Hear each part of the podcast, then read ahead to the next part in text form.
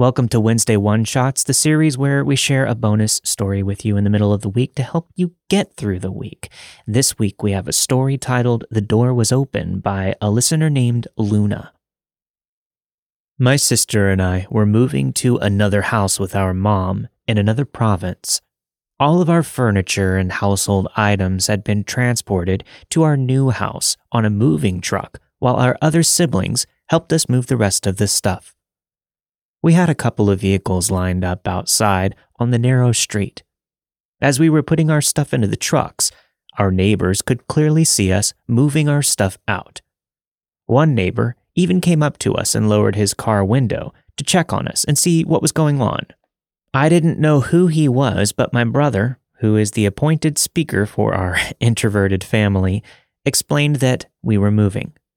My brother also specified, except for my sister, as he gestured towards me. For context, my sister got an extension on our lease just for me. I had to be alone at this house for another week since I still had one week left at work before I could fully resign. After organizing our stuff at the new house, my sister had to bring me back to the old house the next day with only the essentials to last me for a week.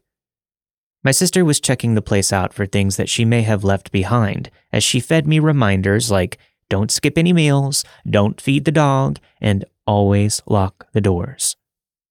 As she was leaving, she was already locking all of the doors herself when she finally went out to start the car. A few minutes had passed, and I heard the gate open again. I figured that she forgot something and came back to get it. I got up from my futon to open the door for her so she wouldn't have to fumble for her keys. I almost opened the back door since she sometimes entered through there instead. I ultimately decided to open the front door, and just as I opened the door, she explained that she already got what she needed, then left quickly after another round of reminders. I locked the front door again and went back to the bedroom and hung out while scrolling through my phone. After a couple of hours, I was still in the bedroom when I heard a loud noise. It sounded like something metallic hitting against something like a barrel bolt. Our back door had a barrel bolt and chain lock, both of which had to be locked and unlocked from the inside. The back door also had a lock on the doorknob, which was broken. Because of this, my sister and I were well aware that the door needed extra locks, especially when we were at that house alone. When I heard the noise, I looked at my dog to see if he had any reaction, but he didn't react at all. As I looked at the bedroom door, all I could think about was that noise. But I decided that it was probably nothing since the house was old and it made settling noises every so often. I brushed it off. Cut to two, maybe three hours later. I finally got up from the futon to drink some water, and I saw that the back door was wide open. All three locks were unlocked, and the door was straight up open. I stood there confused, scared. I was mostly confused, though, because, as I said, two of the locks on that door had to be unlocked from the inside and they're quite hard to do because they're old and rusty. I didn't know what to think. My imagination ran wild as I locked the door again.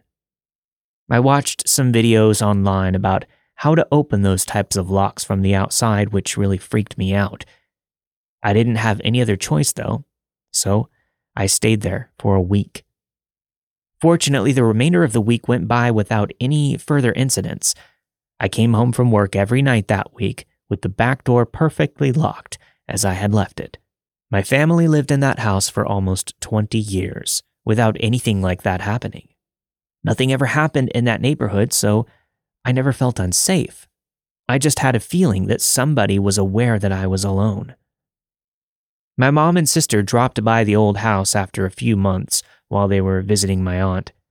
My sister checked the house, and even though it was still vacant from us moving out, it looked like somebody had been staying there since things were different from how we left it. So, to the person that opened the back door, then returned after I moved out of our old house, please, let's never meet. Thank you, Luna, for sharing that story with us. And if you have a story to share, make sure you send it to let's not meet stories at gmail.com and we'll take a look. We'll see you all next week for another full episode of Let's Not Meet, a true horror podcast. Stay safe.